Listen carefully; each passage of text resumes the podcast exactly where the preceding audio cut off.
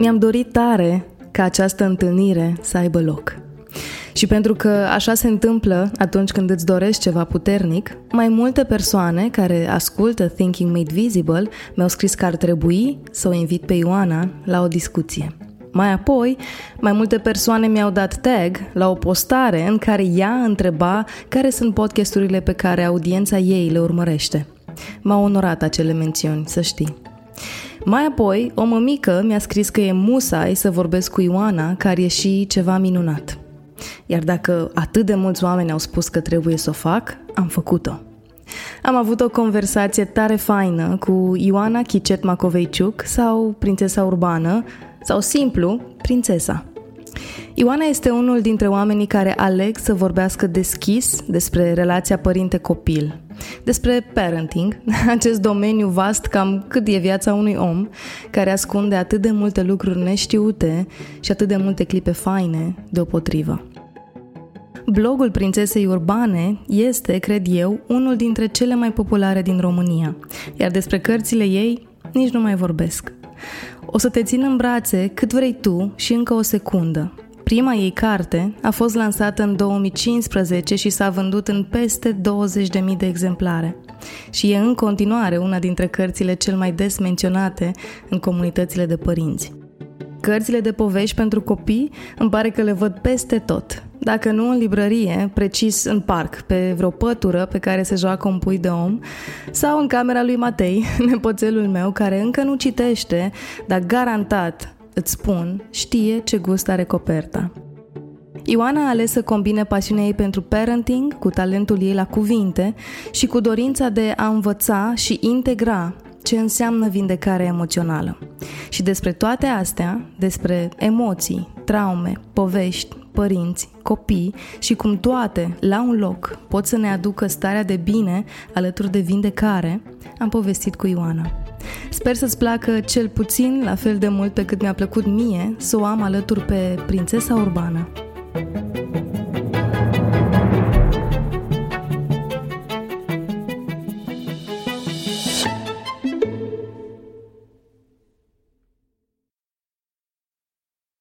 Bine ai venit la Thinking Made Visible, Ioana. E o bucurie pentru mine să am această conversație cu tine și îți mulțumesc că ți-ai făcut timp. Um, îți mulțumesc și eu că ai considerat uh, că am ceva important și relevant de spus. Mă bucur să ne cunoaștem și abia aștept să dăm bice. aș vrea să vorbim astăzi despre multe, adică aș vrea, dacă ar fi după mine și dacă aș avea uh, 15 ore cu tine, aș vorbi despre fiecare carte și cum anume prin povești, ai creat moduri în care părinții să se conecteze cu ai lor copii altfel um, și să planteze în copiii lor valori și lecții de viață care să-i formeze pe cei care vor fi până la urmă adulții de mâine, că eu cred tare că noi, fiecare dintre noi, adult azi, e de fapt un copil care a trăit mai mulți ani și atât. Uh-huh. Um, ți-am propus să povestim astăzi despre traume emoționale sau psihoemoționale și despre povești și cum se împletesc astea două. Um, dar aș vrea să începem de la rădăcina a ceea ce îți uh, sprijină ție astăzi gândirea făcută vizibilă. Brandul tău, Prințesa Urbană. Um, este unul dintre cele mai populare astăzi în România și eu sunt foarte curioasă cum ți-a venit ideea numelui? A, a fost o joacă de copil mai mare, cum spui și tu. Eu scriam deja pe blog de ceva ani, nu mă citea foarte multă lume, nu știu, eram foarte la început, dar pe mine nu mă interesa. Eu doar doream să mă înțeleg mai bine și să am un spațiu în care să pun acolo și hohotele de râs și uh, despletelile de femeie când singură, când uh, relații care păreau extraordinare, apoi ele eșuau și eu mă uh, tăvăleam așa în scris de colo-colo încercând să dau un sens la tot ce mi se întâmplă.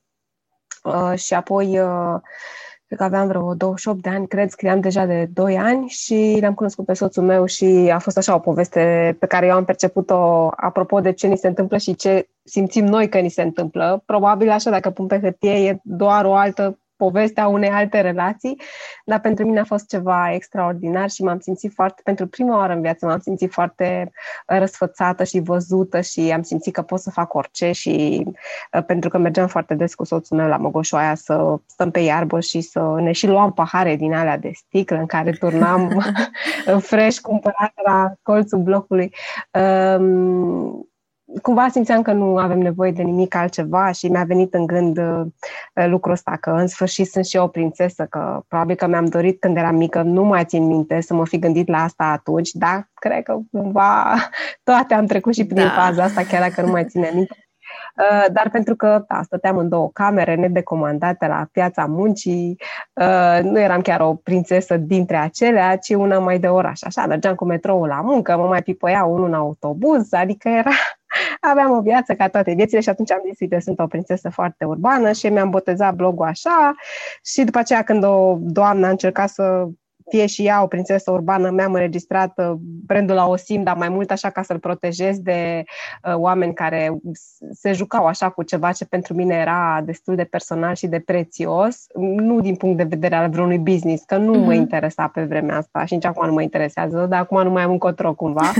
uh, și uite că au trecut uh, 13-14 ani de atunci uh, și da, am, am inclusiv prieteni care m-au în telefon, nu ca Ioana, deși ei mă cunosc de 20 de ani și sunt prințesa, a devenit așa un fel de glumă internă și chiar dacă nu mă mai simt neapărat uh, adică nu, nu mă mai simt răsfățată în felul acela, uh-huh. um, bine mi este și acum, mi este chiar mai bine decât atunci. Nu pot să zic că mă mai identific neapărat cu prințesa urbană, dar asta e, am intrat în această horă.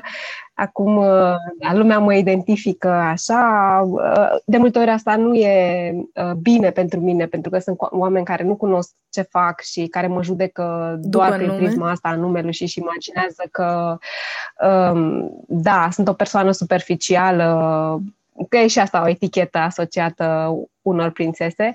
Uh, și na, totuși am 41 de ani, adică suntem mai jos de a prințesa la vârsta asta, poate să fie un pic bizar de suet așa, dar, uh, dar cred că oamenii care sunt cu mine de ceva ani sau care măcar acordă 10 minute să vadă cine sunt și ce fac, înțeleg repede că E doar o glumă care, da, ok, poate a mers un pic prea departe.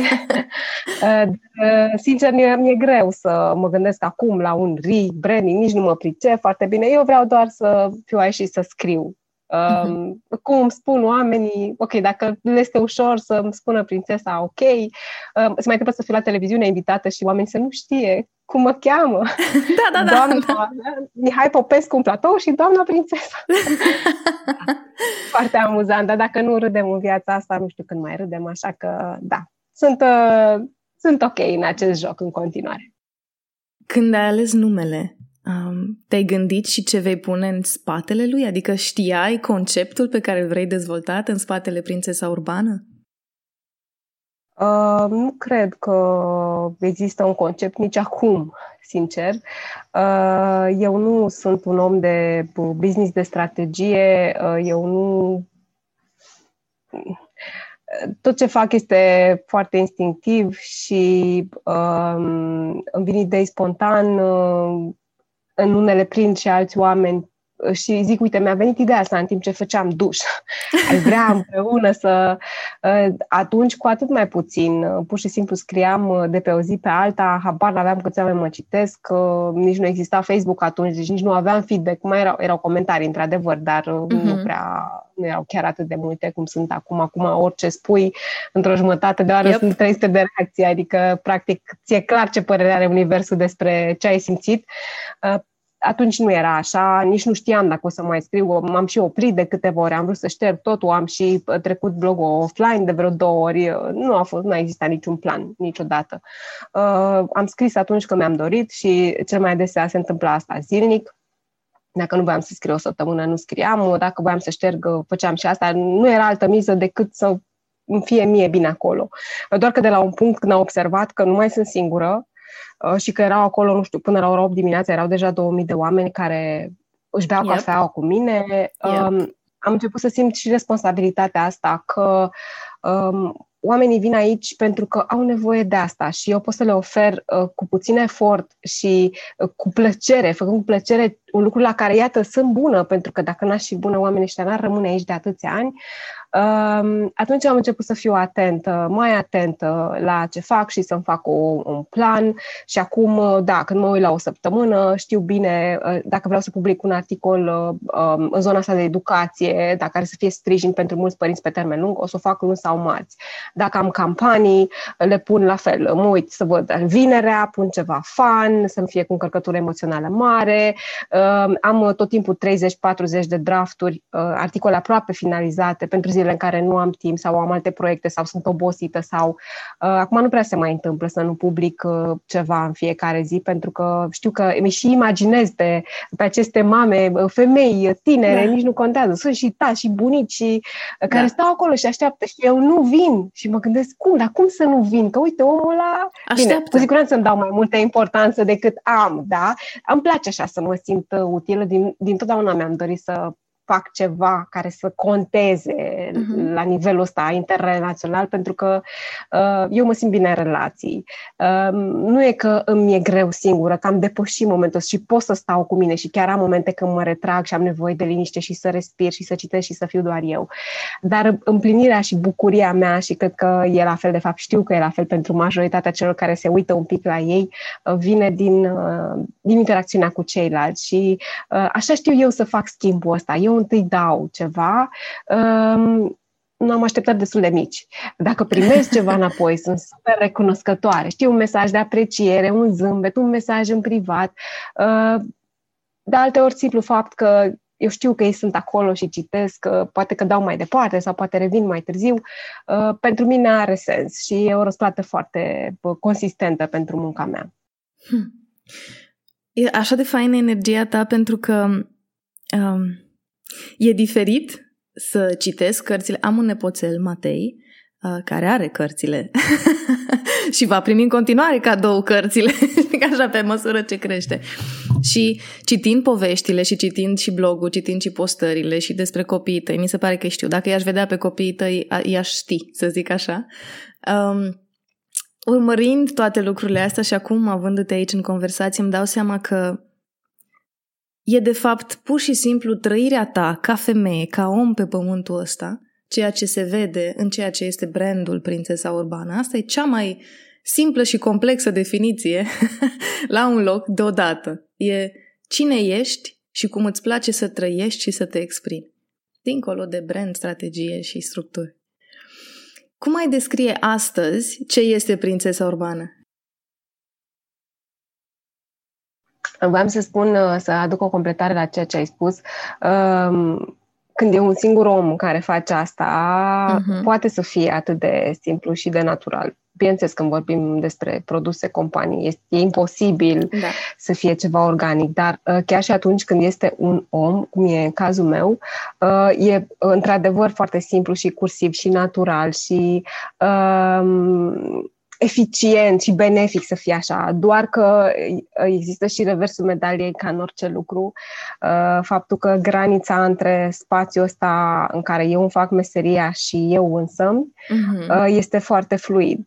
Da. Uh, limitele mele personale sunt frecvent încălcate, uh, de ceva timp și observ asta, pentru că mulți ani nu am știut și doar sufeream teribil și nu înțelegeam de ce. Uh, acum sunt prezente la asta, uneori opresc lucrurile la timp, alteori le las să se amestece pentru că altfel nu aș mai putea să fac ce fac. Dar ce vreau să spun este că costul emoțional uh, și uneori fizic, uh, dar și pentru familia mea, cu totul, uneori este semnificativ. Nu vreau să mă victimizez, nu vreau să... Uh-huh. Dar cumva pentru cei care caută să meargă pe același drum, mă simt uh, cumva obligată să spun și asta.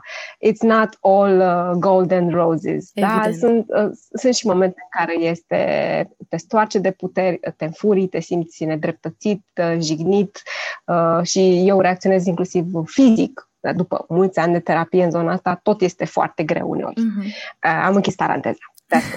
Păi când ai câte zeci de mii de comentarii uneori la unele articole pe care le postezi sau conversații pe care le pornești, invariabil um, te ating și lucrurile bune, dar și cele negative și e foarte bine că ai pus accent exact pe asta. Pare că e bine, dar e multă muncă emoțională și de susținere uh, ca să poți să duci acest proiect.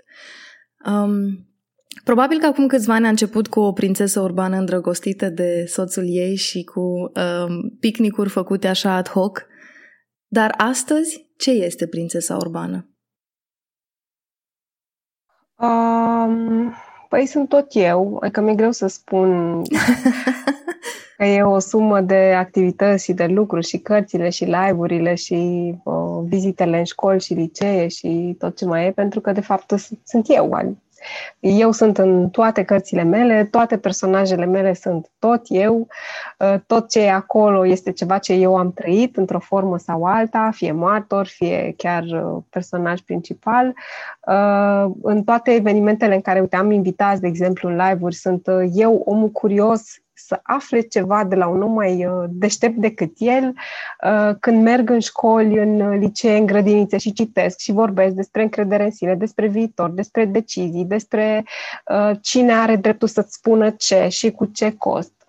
Sunt sunt copilul de 11-12 ani care nu a primit asta și care a navigat complet singur și a eșuat de multe ori inutil sigur că eșecul e foarte important și eu nu fug de el, din potrivă îl îmbrățișez și îmi place să râd de mine când dau greș, uh, dar am trăit foarte multe experiențe care mi-au făcut mult rău pe termen lung, complet, adică dacă ar fi fost un adult acolo lângă mine să-mi spună niște lucruri destul de simple, m-ar fi ajutat enorm și atunci încerc să fac eu asta pentru ceilalți și îmi dau și mie, uh, pentru că eu mă simt așa ca o matrioștă în care sunt eu la 2 ani, eu la 4, la 5, la 7, la 10, la 12, la 16 și uh, pentru că eu nu mă mai pot întoarce în timp și părinții mei nu mai pot da ce nu mi-au putut da, pentru că nici ei nu au primit și nu uh-huh. poți să dai ceva dintr-o pungă goală.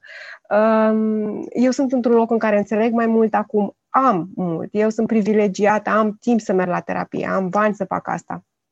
Îmi fac timp să mă gândesc la lucruri, să fac exerciții de respirație ca să am un pic de control în viața mea.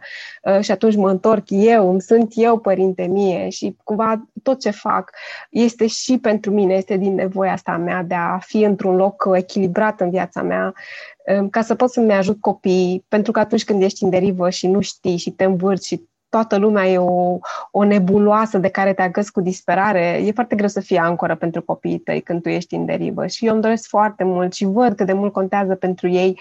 De multe ori nici nu vorbim, știi? Doar să au un moment greu, sunt furioși sau sunt speriați sau și doar se uită la mine. Și eu, pentru că sunt în acest loc bun de care mă îngrijesc de ani de zile, prin munca asta, prin care reușesc să dau și altora cumva, ce îmi dau mie, ofer tuturor celor care vor să mă asculte. Um, așa cred că pot să fac bine și pentru ei. Și cumva um, îmi doresc ca ce primesc ei de la mine să primească și colegilor, de la părinților sau mm-hmm. de la mine sau de la trib eu resimt foarte puternic asta, că noi suntem o familie mică, o familie nucleară, suntem doar noi patru, da, eu, soțul uh-huh. meu și copiii, nu avem alte ajutoare, bunicile sunt departe uh, și ăsta e un lucru bun într-un fel, pentru că am da. putut sta așa lipit și pe de altă parte, uh, odată eu simt nevoia lipsei de ajutor, dar noi nu am ieșit singuri niciodată în ultimii 9 ani. Nu avem cum și ne lipsește asta. Uh, pe de altă parte, copiii au și nevoie și de alți adulți în viețile, adică tot au nevoie de cât mai multe modele de relații diferite, să se modeleze, să învețe viața așa prin relațiile cu ceilalți. Um, dar cel mai mult îmi lipsește sprijin emoțional. Mie îmi lipsește foarte mult satul, tribul, da? mătușile, da. bunicile, mesele de familie, cu multe lume, cu toate tipologiile umane acolo. Uh, să ne certăm, să ne împăcăm, să toate astea. Să Eu facem glume mai nereușite. Să... Da, dar asta este cumva învățăm din toate și ne bucurăm de toate și uh, ce nu ne place și asta ne ajută. Și um, cumva ce încerc eu să ofer este un trip virtual așa uh, pentru cei care mă citesc. Ok, nu putem să ne adunăm la o masă toți, da, uite, putem să râdem unii de alții, ne dăm seama că toți greșim și a fost în primul rând nevoia mea de a mă însoți Uh, dacă nu am putut să am familie aproape, uite să am niște oameni cu care am câte cât principii și valori comune și să dăm de la unii la alții lucruri. Uh-huh. Mă bucur tare mult că ai dus discuția în, în această direcție, pentru că îți spuneam chiar și când am vorbit despre acest interviu când îl pregăteam, că mi-ar plăcea să vorbim despre um, traume psihoemoționale, să zic așa, și despre vindecare și despre cum, prin povești, exact prin ceea ce faci tu, putem să contribuim la a vindeca o generație de părinți, poate, și la a preîntâmpina, să zic așa, um, posibile situații tensionate sau poate chiar traume pentru copiii care vin acum. Te întreb, dacă ai avea acum în fața ta un grup de adulți, fie că sunt părinți, fie că nu sunt încă părinți, cum le-ai explica ce sunt traumele emoționale?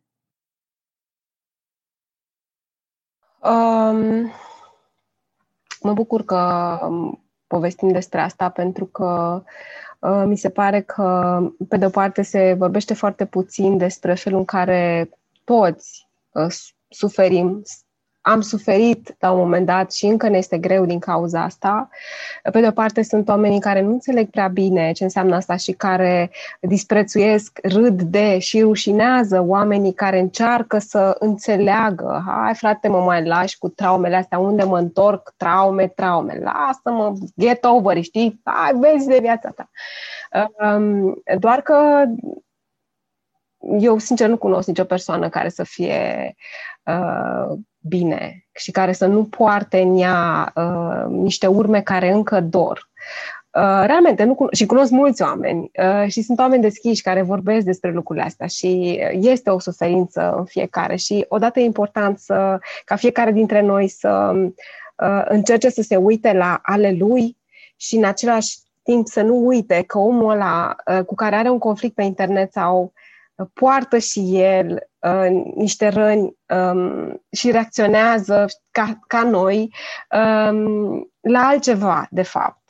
Um, trauma este urma pe care o lasă în tine, suferința pe termen lung pe care o lasă în tine uh, un episod în care te-ai simțit um, neajutorat, singur, uh, trist, disperat și nu a fost nimeni acolo.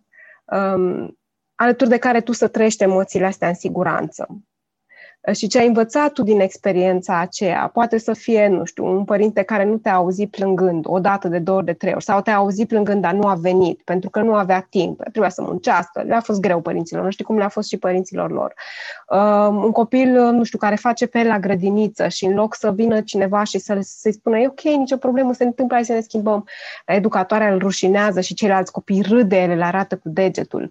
Uh, episoade de frică în care, nu știu, noi am trăit singuri acasă și mi se întâmpla, eu mi-aduc aminte că mi-era frică de colțuri, de după perdele, de sub patru și stăteam singură niște ore, pentru că nu se putea altfel. Um, frica, um, furia, tristețea trăite singure de un copil uh, cam de orice vârstă, e valabil și pentru copiii mai mari, care nu au capacitate rațională, pentru că creierul lor, uh, cortexul prefrontal, în partea asta care e capabilă la om de uh, rațio- rațiune, de strategii, de analiză, de sinteză, de limbaj, de autocontrol, de inhibiție. Da? Copiii nu au dezvoltat zona asta din creier. Sigur că pe măsură ce ei cresc, lucrurile se îmbunătățesc, dar abia la 25 de ani avem capacitatea de a ne folosi complet partea asta rațională. Un copil de 2 ani, de 3 ani, el nu are strategii, nu are instrumentele de a se auto-liniști. El este numai emoție și instinct. Copiii au această nevoie uriașă care este la fel de importantă ca cea de hrană și de apă, de a se conecta la cineva, la măcar o persoană de atașament, care să fie acolo când lui este greu, dacă persoana asta lipsește. Copilul învață și se întâmplă asta repetat. Copilul învață că atunci când ești furios, uh, când ești vulnerabil, nu când faci pe tine sau uh, vrei să exprimi ceva și nu știi cum, când ești foarte trist, nu e nimeni acolo pentru tine. Înveți că toate lucrurile astea trebuie îngropate, trebuie um, ascunse uh, și în felul ăsta, practic, o mare parte din tine, pentru că toate emoțiile noastre, și cele bune și cele mai puțin plăcute, suntem tot noi. Când noi îngropăm părțile astea mai întunecate, ne îngropăm pe noi. Și sigur că e un mecanism de supraviețuire, da? Noi suntem funcționali, da? Facem școli, terminăm facultatea, ne găsim un job, ne găsim un partener, uh, dar trăim cumva pe jumătate, da? Suntem jumătate de om uh, sănătos, funcțional, pe jumătate de om schilodit, sufletește. Um, și majoritatea dintre noi habar nu avem. Da? Uneori nu, nu reușim să adormim noaptea și reacționăm disproporționat, nu știu, copilul sparge ceva și numai te, te surprinzi, da? vorbind ca, ca maică ta, lucruri pe care ți-ai jurat că niciodată nu o să le spui copilului tău, da? Și te uiți în oglindă și o vezi pe ea. Pentru că momentele în care partea asta rațională a ta nu funcționează, da, când e frică mare, când e furie mare, când e oboseală mare, atunci este toți demonii ăștia și intri pe pilot automat și practic nu mai ai control, da? te surprinzi făcând și spunând lucruri care te îngrozesc cu adevărat, dar sunt lucruri la care tu nu te uiți pentru că te temi că te dor, dar de neuitându-te la ele, nici nu le lași să se vindece. Îmi scria cineva pe Facebook, am recomandat un film despre traumă um, cu și uh, realizat și de uh, Gabor Mate, care este un um, medic care studiază subiectul ăsta și acum chiar uh, a fost gratuit filmul acesta lui și l-am recomandat și îmi spunea cineva că nu vrea să se uite, că e frică, că o să doară. Da, exact ăsta este mecanismul, da? Creierul nostru încearcă exact să ne protejeze arată. pentru că mm-hmm. nu-i place durerea creierului. Exact. Și atunci nu ne uităm ca să nu ne doară, dar uh, lucrurile acelea nu dispar doar pentru că noi nu ne uităm la ele și dacă nu le vezi, nici nu le poți vindeca. Și e ca și cum fizic ți-ar curge sânge de undeva dar nu te uiți, că ți-e frică. Dacă nu, va continua să curgă până când vei muri.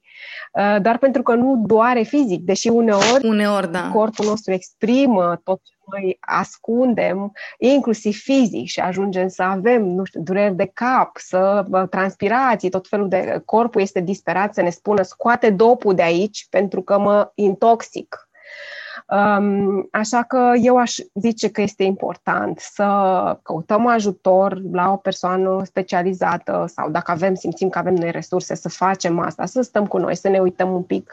Și mai e un lucru important și chiar am scris despre asta în ultima mea carte, în cea mai recentă carte, cât de important este să ne aflăm povestea din mai multe unghiuri, pentru că de multe ori lucrurile pe care noi credem că ni le amintim, nici măcar nu sunt ce s-a întâmplat. Sunt povestea povestită de vecinul um, și tu cumva o iei ca pe a ta și încerci să, a, știu de ce așa, pentru că atunci când, dar de fapt lucrul ăsta poate nici nu s-a întâmplat.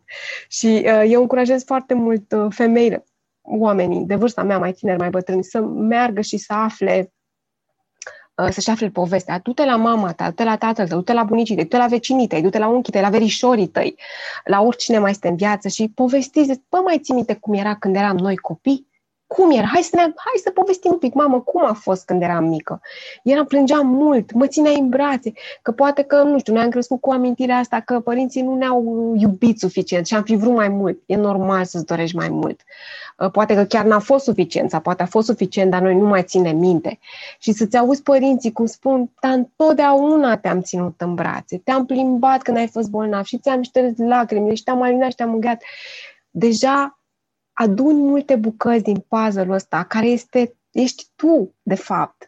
Um, așa că contează mult să ne explorăm, contează mult să îi întrebăm și pe ceilalți despre noi și despre ei uh, și contează egal de mult să încercăm noi nu avem cultura asta a grijii față de celălalt, uh, pentru că așa asta ne-a făcut comunismul. Da? Trebuia să ai grijă de tine ca să supraviețuiești și dacă puteai să-i torni pe ceilalți ca să-ți fie ție bine, dacă nu, măcar să nu te uiți la ei, că nu are nimeni mm. treabă cu, tu trebuie să-ți vezi de felia ta.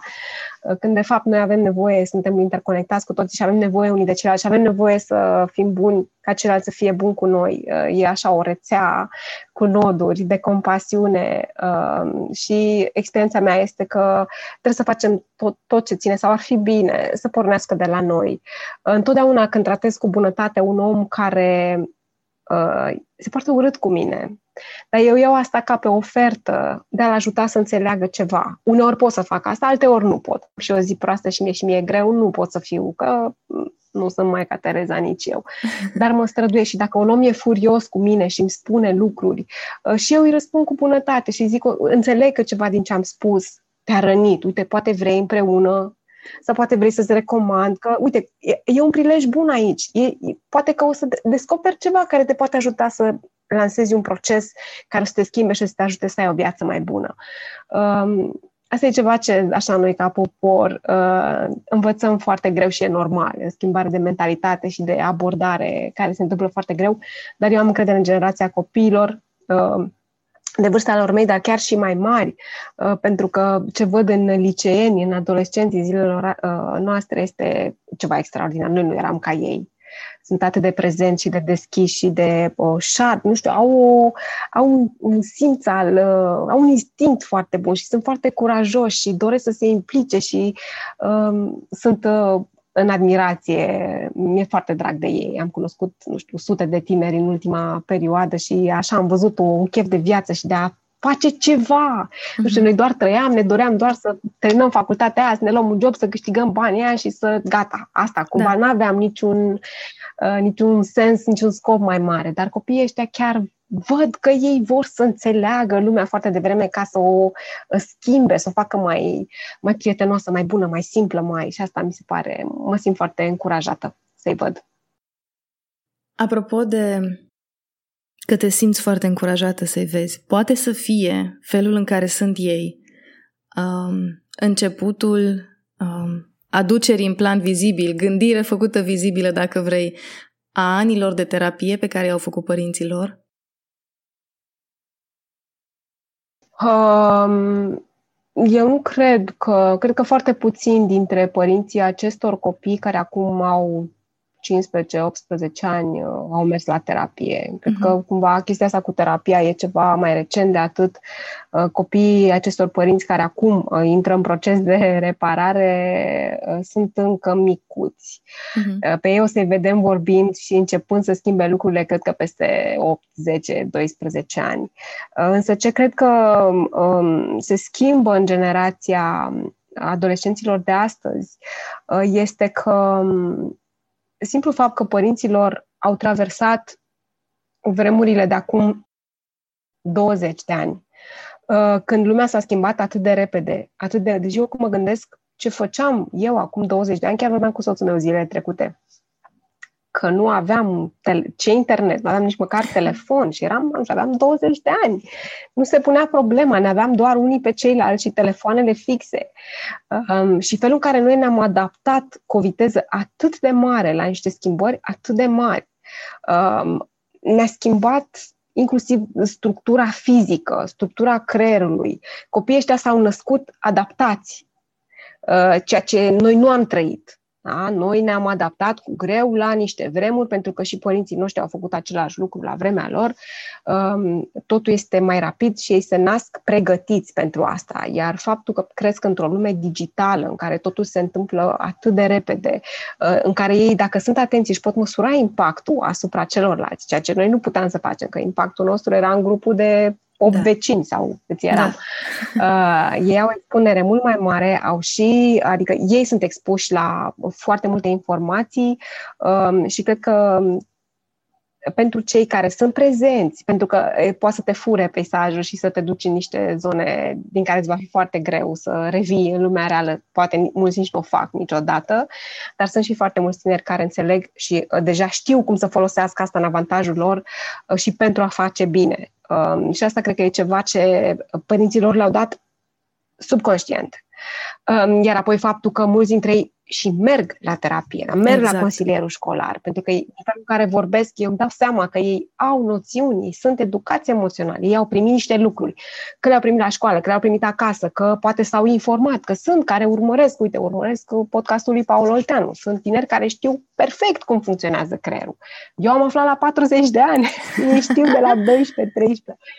Um, cred că asta este combinația asta de uh, schimbări și de loc și punct în care s-au născut, uh, faptul că sunt, uh, au multe resurse pe care, iată, au inteligența nativă de a le folosi uh, și cred că abia peste 10 ani o să vedem uh, și ce se întâmplă cu generația asta de copii uh, crescuți de părinți uh, care sunt în proces de reparare. Cu siguranță toți dăm greș în toate felurile, nu există nimic uh, perfect și ideal și copiii mei vor ajunge la terapie, cine știe pentru ce, chiar sunt curioasă să aflu, dar ce pot să spun sigur este că faptul că încerci uh, nu are cum să fie greșit, nu are efecte secundare negative, că vrei să te înțelegi și să, să treci fără suferință. Mm-hmm. Mie îmi place foarte mult să studiez și să înțeleg despre traumă. În română mi se pare că sună ciudat față de cum sună în engleză sau când zice Gabor trauma. Știi, pare mai, mai altfel când, când o zice el. Um, îmi place să înțeleg pentru a pune, exact cum ai spus și tu, să te pui pe tine bucată cu bucată la un loc și să rescrii poveștile pe care ți le-ai spus, pentru că mă gândeam chiar când zicea aia din aur despre asta că eu am crescut cu o soră și sunt momente în care povestesc despre anumite situații și spun despre cât de tare m-a rănit pe mine acel context și ea spune, a, dar pentru mine a fost super fine sau super... Și, și eu nu înțeleg, știi? Și mă uit așa la ea și zic, what? Am trăit două situații diferite și adevărul ăsta este, am trăit două situații diferite, uh, ea varianta ei, eu varianta mea um, și fiecare dintre noi a cules traumă sau netraumă sau un fel de traumă diferit um, și mi se pare important să aducem mai des în discuția asta pentru că exact cum ai spus și tu, copiii care vin acum vin altfel formați decât noi și au și alte nevoi. Au nevoie ca noi, adulții, să vindecăm lucruri din noi ca să-i putem susține pe ei. Când a început procesul tău de vindecare, să zic așa? Um, Cred că um, ce mă urmărea de uh, ceva ani înainte să um, încep să încerc să înțeleg a fost faptul că um, m-am observat uh, fără să vreau și Uh, eram foarte, oglindeam foarte mult pe ceilalți. Uh, făceam ce voia grupul, uh, dacă ei râdeau, râdeam și eu, ascultam muzica pe care geau ei și eu doar eram acolo cumva, dar eu nu prea înțelegeam când încercam să aflu ce aș vrea, dar ce aș vrea eu să fac astăzi, nu era nimic acolo. Nu știam ce cărți îmi plac, citeam foarte puțin spre nu știam ce muzică îmi place, aveam hainele pe care le aveau și ceilalți, îmi cumpăram haine din aceleași magazine unde mergeau și mi-am dat seama că eu nu știu, eu pierdusem complet contactul cu mine de mulți ani. Relațiile în care eram erau uh, unele de-a dreptul abuzive, altele erau doar uh, interacțiuni complet seci, în care eu nu simțeam nimic uh, și nu ofeream nimic. Uh, și am început să mă gândesc că poate, poate asta nu e chiar tocmai viața pe care vreau să o trăiesc și nu știam ce să fac, să schimb ceva. Uh, mi-era foarte frică să stau singură, fugeam de conflict, acceptam o grămadă de lucruri complet. Acum când mă gândesc la uh, primele mele joburi și cât o umilință, ani de zile m-am lăsat umilită, convinsă că asta este ce trebuie să fac ca să trec la nivelul următor, dar nu știam care e nivelul următor sau cum să fac asta. Pur și simplu am stat și am înghițit, am încasat, cumva și convinsă, da, apropo de trauma din copilărie, că merit, că sunt mm-hmm. rea, că sunt nepricepută. Normal că îmi spune că sunt proastă șeful meu și mă trimite să stau pe hol. Da? Deci eu am continuat să mă las pedepsită și la 22 și la 23 de ani. Du-te să-mi plimbi câinele, că nu ești mai bună de altceva Mm. Acum, deci lucrurile astea mi se par inacceptabile, dar atunci mă gândeam, da, oh, Doamne, bine că nu m-a dat afară. Îți mulțumesc, mm. o să plimb nenorocitul de câine. Desigur, îți mulțumesc că ai încredere în mine să plimb eu câinele și nu altcineva. Um, Uh, și am avut noroc că în momentul ăsta în care eram cumva așa, îmi doream să zic stop, dar nu știam ce urmează după, uh, să fac un uh, forum de educație ontologică în care practic am înțeles că am foarte mult control în viața mea și asta pentru mine a fost mind-blowing, pentru că eu până atunci doar mergeam după grup mă lipeam mereu la oriunde eram, eu eram, merg și eu cu voi, fac și eu. Uh, și faptul că eu, stai că eu pot să fac eu, să o trăiesc eu pentru mine și nu trebuie să fiu nici victima nimănui, nici uh, codița cuiva, uh, m-a pus așa într-o poziție de uh, putere și, și de frică, bineînțeles, adică ok, dacă ai controlul, ce faci cu el? Uh, și apoi cu pași foarte, foarte mici am început să fac schimbări în viața mea și am observat că de fapt mie îmi place să fiu singură și am căpătat și curajul ăsta să mă uit la ce mă doare și să repar, nu știu, relația cu tata, care a fost o rană deschisă, 20 20 de ani, la fel și cu mama și încet, încet cumva cu fiecare greu pe care eu singură sau cu ajutorul unui prieten sau unui terapeut l-am, l-am făcut, mi-am dat seama că trăiesc, chiar și când mă doare, să învie, chiar și când uh, întind o mână și celălalt întoarce spatele, da? Uh, rana asta de uh, nevăzut, de abandon, de, doare, uh, dar cumva când doare, deja ești pe drumul bun să te vindeci. Am văzut de unde sângerează și o să curăț acolo și o să încerc să vindec, să dau cu balsam și să curăț și uh, exact așa și cu ce era în mine. Și am observat că um, sunt foarte frumoasă pe dinăuntru și că am lucruri de oferit și că nu mai trebuie doar să ascult, ci că pot să și vorbesc și când vorbesc, oamenii ascultă.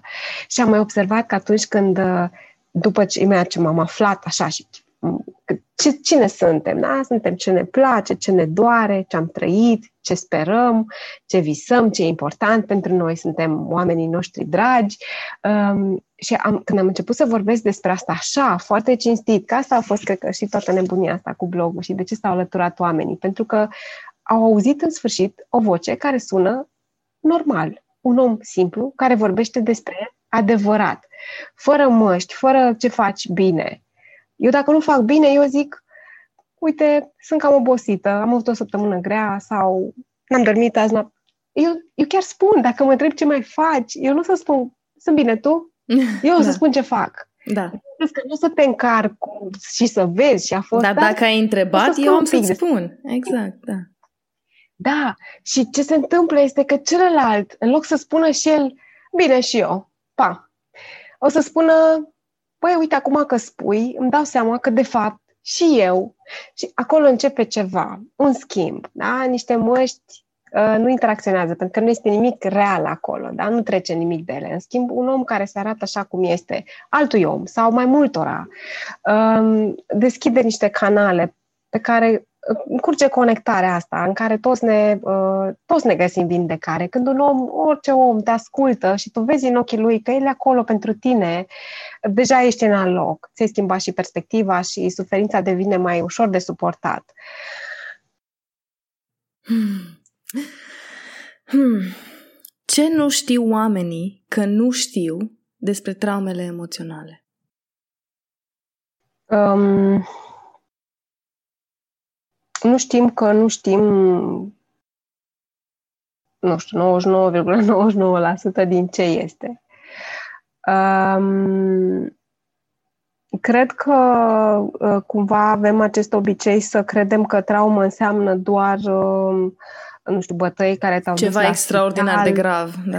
Uh, exact, faptul că îți moare un om în brațe sau uh, dar uh, nu este despre asta. Trauma este, așa cum am spus, uh, o suferință în care n-ai fost însoțit uh, și care te-a obligat să mergi mai departe cu ochii închiși la tine.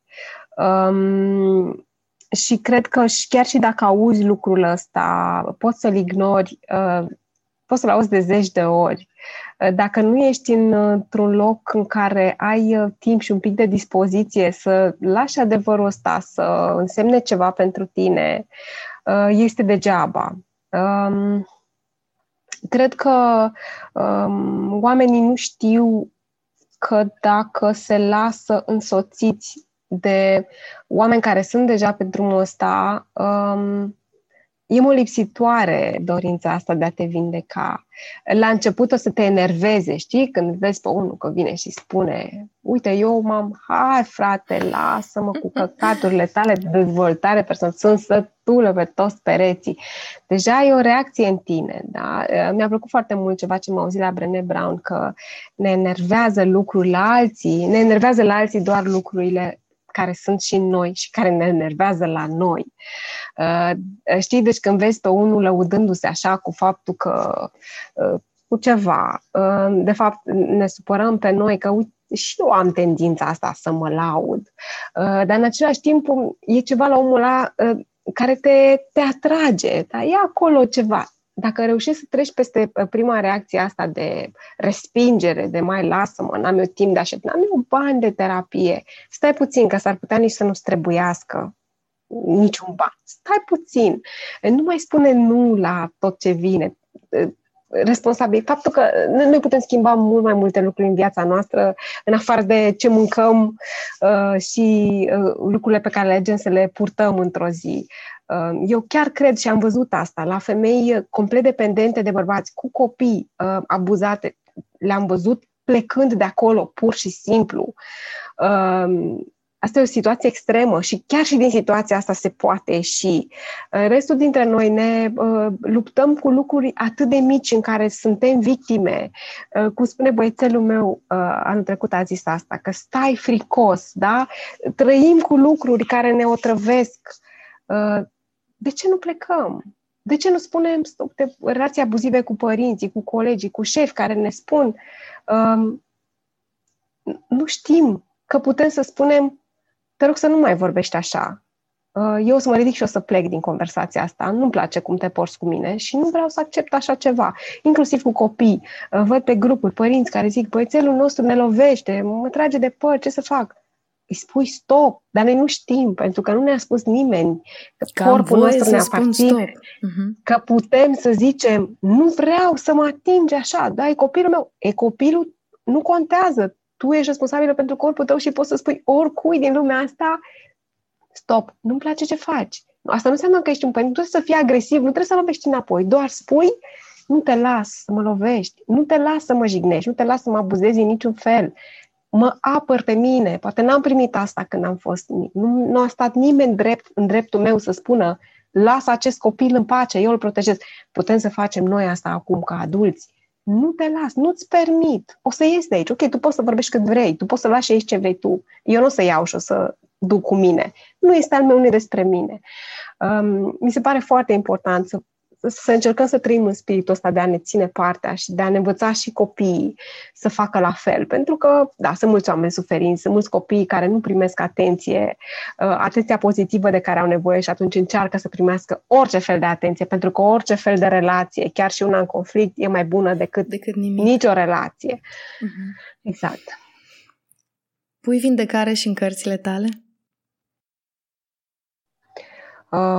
Da, ă, chiar dacă nu propun, cumva cred că pentru că sunt în procesul ăsta și pentru că mi se pare atât de uh, împlinitor și lin să trăiești într-un loc în care poți să te bucuri de tine, în ciuda a tot ce ți s-a întâmplat și cumva că poți chiar să folosești lucrurile grele prin care ai trecut um, ca să fii bine acum. Nu, nu pot să țin asta pentru mine și chiar și când, când încerc să mai ales cărțile pentru copii, nu mi le doresc cu morală. Eu vreau doar copiii să se bucure de ele, să râdă, să se simtă apropiați de părinților, să se strângă în brațe.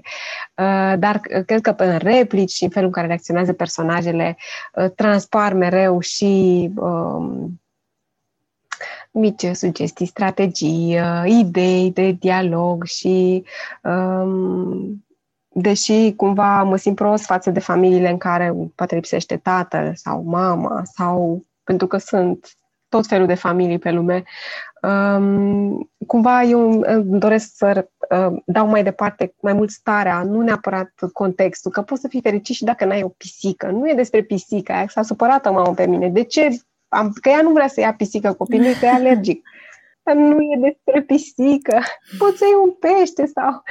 Uh, uh, dar uh, și cumva cred că asta este și farmecul poveștii, că ți iei Ă, de acolo ce ești pregătit, ce ai nevoie, e tot un ritmul tău, nu ți se servesc, știi, ca la televizor, lucruri ă, așa cum dorește regizorul și editorul de montaj ă, să-ți servească de-a gata ceva. Uite, eu îți dau platouașul ăsta pe care am pus multe lucruri și tu le combini și ei și copiii înțeleg instinctiv asta. Ei folosesc poveștile exact Natural. așa cum au nevoie. Mm-hmm. Părinții au uh, nevoia asta mai mare de control, că na, cortexul prefrontal trebuie să analizeze, să sintetizeze, să schimbe, să modifice, să aibă control.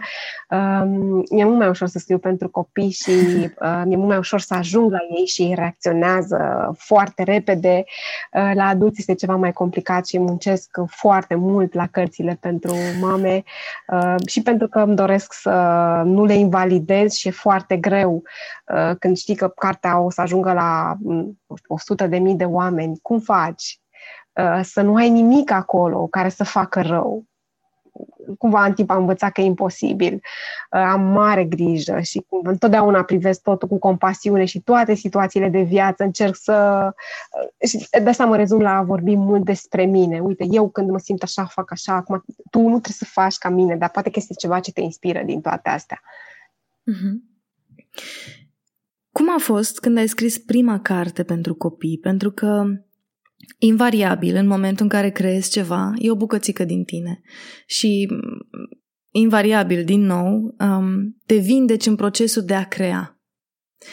Vindecarea asta ta, exact cum ai spus și tu, se vede din cuvintele care apar în carte. Cum a fost prima carte? Ca a fost pentru mame? Ca a fost pentru copii? Cum a fost primul moment în care ai zis, oh, am creat ceva, e în plan real acum? Uh, eu încă nu m-am trezit din acest vis în care sunt cu cărțile și mi-e foarte greu să mă raportez rațional la toată experiența asta, pentru că în primul rând, eu nu conștientizez cu adevărat uh, tot ce mi se întâmplă în, uh, în lumea asta a cărților pe care eu le scriu și care se epuizează, dar se vând niște mii de cărți într-o zi. Eu nu procesez, deci creierul meu nu uh, cuprinde uh, această realitate. Primesc de la editură rapoarte, uite, nu știu, cartea asta cea mai recentă, Copilul tău, părinții tăi, tu, am anunțat-o astăzi și până a doua zi se vânduseră 2000 de cărți. A fost ceva... Uh, eu nu, pentru, eu nu pot, nu pot. Eu scriu pentru că am această nevoie uriașă de a scoate lucruri. Uh, nu este ceva uh, programat și bineînțeles că am o rutină și mă gândesc că da, mă încadrez în niște rigori de uh, număr de cuvinte și deși nici asta nu mi iese întotdeauna. Um, când a apărut prima carte, care a fost una pentru mame, se numește O să te țin în brațe cât vrei tu și încă o secundă, a fost o carte despre, este o carte despre mine. Um, și când am văzut uh, la lansare, tocmai uh, fusesem la mormântarea tatălui meu și eram răvășită și eram extrem de tristă, mi-aș fi dorit foarte mult să fie și el acolo.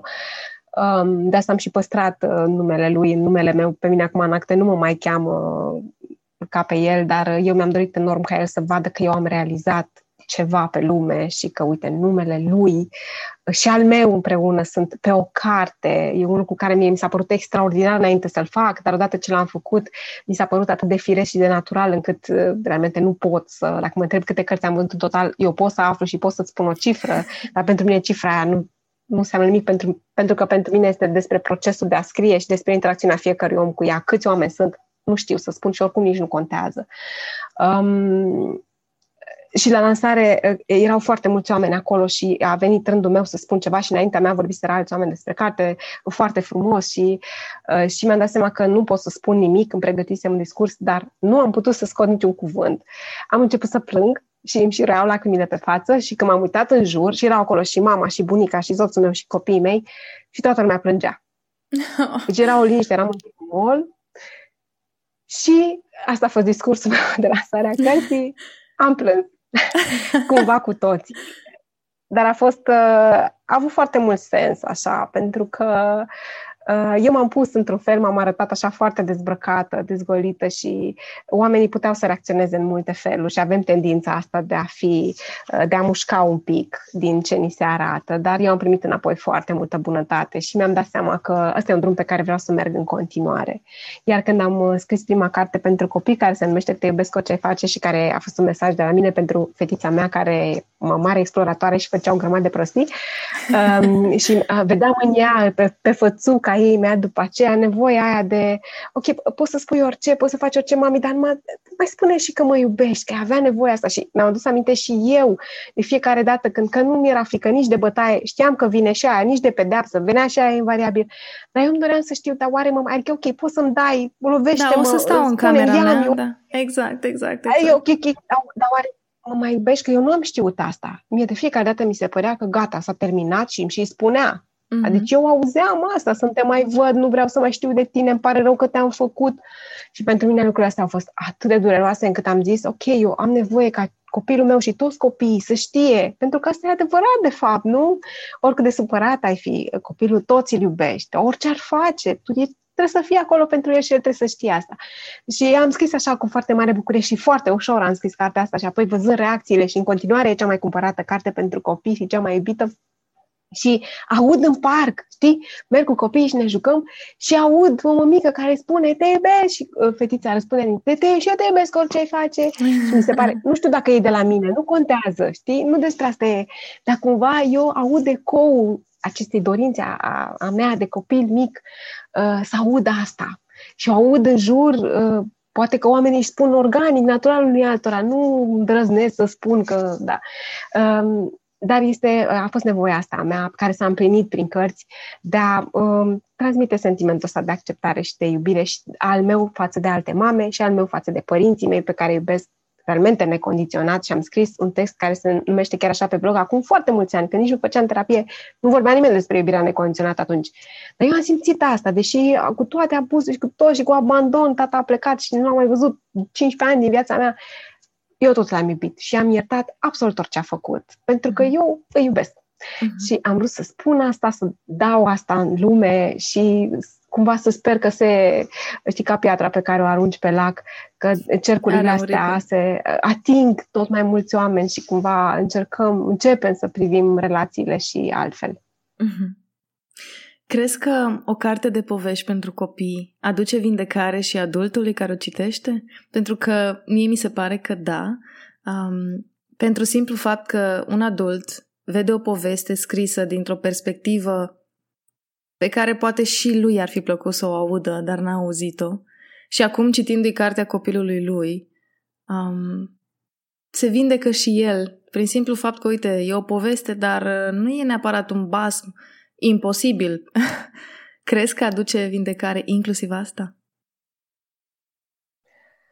Uh, m-am gândit mult uh, și am și citit foarte mult despre motivele pentru care uh, poveștile sunt vindecătoare la toate vâr- uh, chiar nu contează câți da. ani ai, dar ce contează este disponibilitatea ta de a uh, fi acolo cu adevărat în poveste. Copiii intră imediat în uh, personaj, în scenariu și ei de asta se și bucură de tot ce le poate oferi o poveste. Uh, adulții au foarte multe filtre și uh, simt nevoia să interpreteze și să caute să înțeleagă rațional. Poveștile funcționează la nivelul ăsta emoțional foarte bine. Um, și e nevoie să ne lăsăm un pic prinși de, dacă tu citești o carte căutând contraargumente sau ia să găsesc eu aici ce it's not gonna work. Mhm. Adică mm-hmm. trebuie să te lași un pic ca la teatru, ca la un concert. Get in the flow și lasă să vezi unde te duce. Um, trebuie să ai un pic de încredere în uh, celălalt și uh, să nu fii foarte control freak așa, pentru că atunci nu merge. Știi, o să faci o analiză pe text sau o analiză literară, dar povestea nu o să aibă pentru că nu ai intrat în ea. Deci, da, oricine se lasă vrăjit poate să se bucure de orice poveste, da? Nu trebuie să căutăm neapărat cărți care rezolvă o problemă, nu trebuie să căutăm povești cu o rețetă anume. De multe ori chiar și ceva ce îmi pare complet lipsit de sens e posibil să ne atingă o imagine din carte sau o replică sau da? să miște ceva într-un loc foarte ascuns, rațional să nu ne dăm seama, dar a doua zi să fim deja într-un alt loc.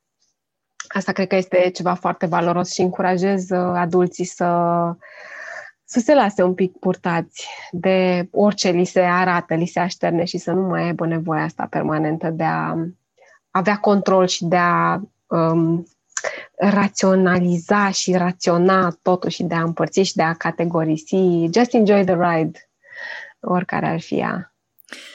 Ioana, am vorbit despre adult și traume și cum le explica unui adult, dar în momentele în care mergi în școli, în momentele în care mergi în licee și vorbești cu copii, care copii probabil că trec prin lucruri și nu știu că ceea ce experimentează ei se numește traumă sau e în regulă să spui da, eu simt că m-a rănit acel context, eu simt că e o traumă asta.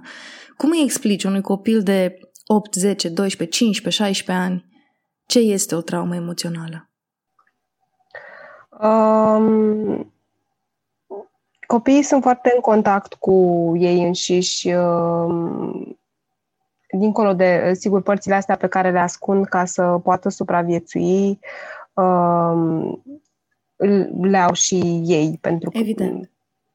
Or fi, or fi și copii care nu au trecut prin și îmi doresc să fie Sincer, nu știu dacă sunt sau nu. Um, eu cred că e foarte important să ne învățăm copiii de mici. Chiar astăzi am publicat un articol despre asta, cât mai mult despre senzații și despre emoții.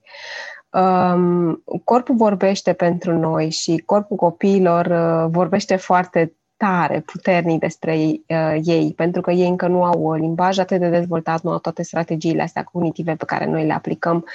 Um, corpul lor spune foarte multe despre ei și putem să învățăm de mici, de la 3, 4, 5 ani, să recunoască ce le spune corpul lor, Uite, când simți că te înroșești așa, când simți că începi să-ți ardă urechile, acolo sigur vine ceva furie, da? ceva roșu, eh, ceva care o să te facă să vrei să distrugi și să strici. Eh, și când simți că vine, te oprești din ce faci și doar respiri. Deci nu este nimic și este valabil la orice vârstă. Da? E mult mai ușor să gestionezi o emoție puternică uh, înainte ca ea să preia controlul, pentru că atunci nu mai poți. Rațional nu mai ești acolo. Uh, dar putem să fim atenți la asemenea, când simți că inima îți bate mai tare, când simți că respirația, da, faci ca un trenuleț, așa, când simți palmele că se umezesc, deși nu ai umblat cu apă, uh, atunci e momentul să te oprești din orice faci, da? E, ți-a pus bariera la tren și te oprești, nu mai treci, că te calcă trenul. Uh, și închizi ochii și respiri adânc. Putem să învățăm copiii să inspire încet, cum, cum miroși o floare. Cum faci? Faci așa, faci dragi că să-ți umpli nană, sucul de miros și apoi sufli cum, dar nu sufli brusc, așa sufli mai încet că e o lumânare mare acolo care se stinge mai greu și trebuie să... Uh, deci eu încurajez părinții și încurajez și pe copii și când uh, mă întreabă despre asta, mă întreabă unor copii când merg în școli, în grădinițe, uh, de ce mami lovește? De ce mami țipă? Mami nu mă iubește? E foarte greu pentru mine ca străin um, să-i ofer ceva copilului fără să invalidez părintele. Um, dar cred că e important ca ei să știe Ă, să-și urmărească corpul, să-l înțeleagă, să numească apoi, pe măsură ce mai crezi, la 3-4 ani deja pot spune, sunt furios. Cum? Ce simți acolo? Și deja în momentul în care vorbești despre asta, da, furia începe să curgă, o, o traversăm, da? nu îngropăm, nu, nu închidem gura, acolo se închide un cufăr. Da? Când îți înghiți ă, furia și tristețea. Hai să ne învățăm copiii să le exprime, să spună. Nu e nicio rușine când îți este greu, când simți emoții. Toată lumea simte tot curcubeul ăsta de emoții. Toți le simțim, probabil în fiecare zi. Traversăm și frică, și furie, și bucurie. și E normal, suntem oameni. Um, unui copil care simte, sunt simptome, știi, care ne arată că un copil, ca orice persoană, da? dacă nu se odihnește, dacă adoarme greu, dacă se înfurie aparent din niciun motiv, dacă la școală nu mai merge bine, uh, e posibil să se fi întâmplat acolo lucruri pe care despre care noi să nu știm, poate că un episod la grădiniță sau poate la școală, poate este uh, agresat de cineva, poate este... Uh, ajutăm vorbim despre asta deschis, um, povestim despre lucruri din experiență. Uite, uh, să știi, când aveam 10 ani, am trecut prin asta și am făcut așa și n-a fost bine, ce cred eu? Că ajută foarte mult uh, ca să invităm să se deschidă să vorbim noi despre asta. Ajută foarte mult jocul, chiar și la 8-10 ani. Um, sunt jocuri din astea cu cartonașe, cu emoții, în care începem foarte soft, uh, cu, nu știu, care e amintirea ta preferată, um, cine te-a făcut să râzi în hohot în ultima săptămână și cumva încet, încet um, te apropii mai mult de uh, lucrurile astea sensibile. Uh, sunt lucruri care e mai bine să rămână ne rostite. Și aici mă gândesc la traumele, la abuzurile sexuale, de exemplu. Um, nu întotdeauna în cazurile acestea este ideal să reamintim, să repovestim ce s-a întâmplat, pentru că se poate întâmpla și o re traumare uh, și astea sunt lucruri la care eu, eu nu sunt doar lucruri pe care le-am citit pentru că încerc să înțeleg ca să pot ajuta și să pot trimite oamenii la specialiștii care îi pot ghida pe viitor. Uh, ajută foarte mult ca toți copiii să aibă măcar un adult de încredere, un adult care să-i poată spune orice și care să nu judece, să nu grăbească, să nu eticheteze, să nu râdă de el. Hai, frate, mă lași cu astea, că la vârsta ta toți trece. Mm-hmm. Get over it. Mm, nu faci decât să uh, adâncești rana asta de neascultare și de, nevăz, de, de neacceptare, de neascultare, de neauzire. Um, Deci eu încurajez copiii când simt că este ceva acolo, le povestesc exact despre asta, le spun despre partea emoțională, despre cutia închisă a creierului nostru, de unde ne vin reacțiile astea impulsive, care ne arată că este acolo ceva ce trebuie văzut. Îi în drum către un adult, poate să fie consilierul școlar, dirigintele, părinte, un unchi, un naș, un adult, copiii nu se pot uh, vindeca unii pe ceilalți, au nevoie de un adult acolo uh, care să îi asculte cu blândețe și cu compasiune și cu răbdare și cu toată experiența lui de viață și care să-i fie alături.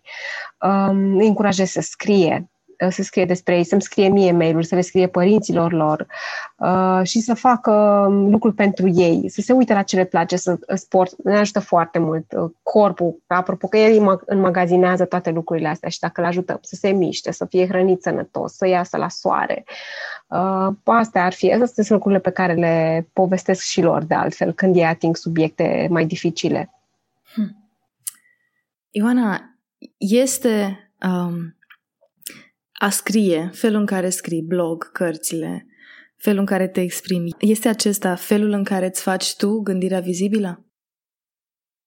Uh, în mod cert, scrisul este um, felul în care mă înțeleg și mă comunic în speranța că felul în care eu simt și gândesc um, poate să fie o inspirație sau ancoră sau din potrivă, da, punctul ăla despre care oamenii spun eu vreau fix invers. Dar uh-huh. și asta e tot un reper.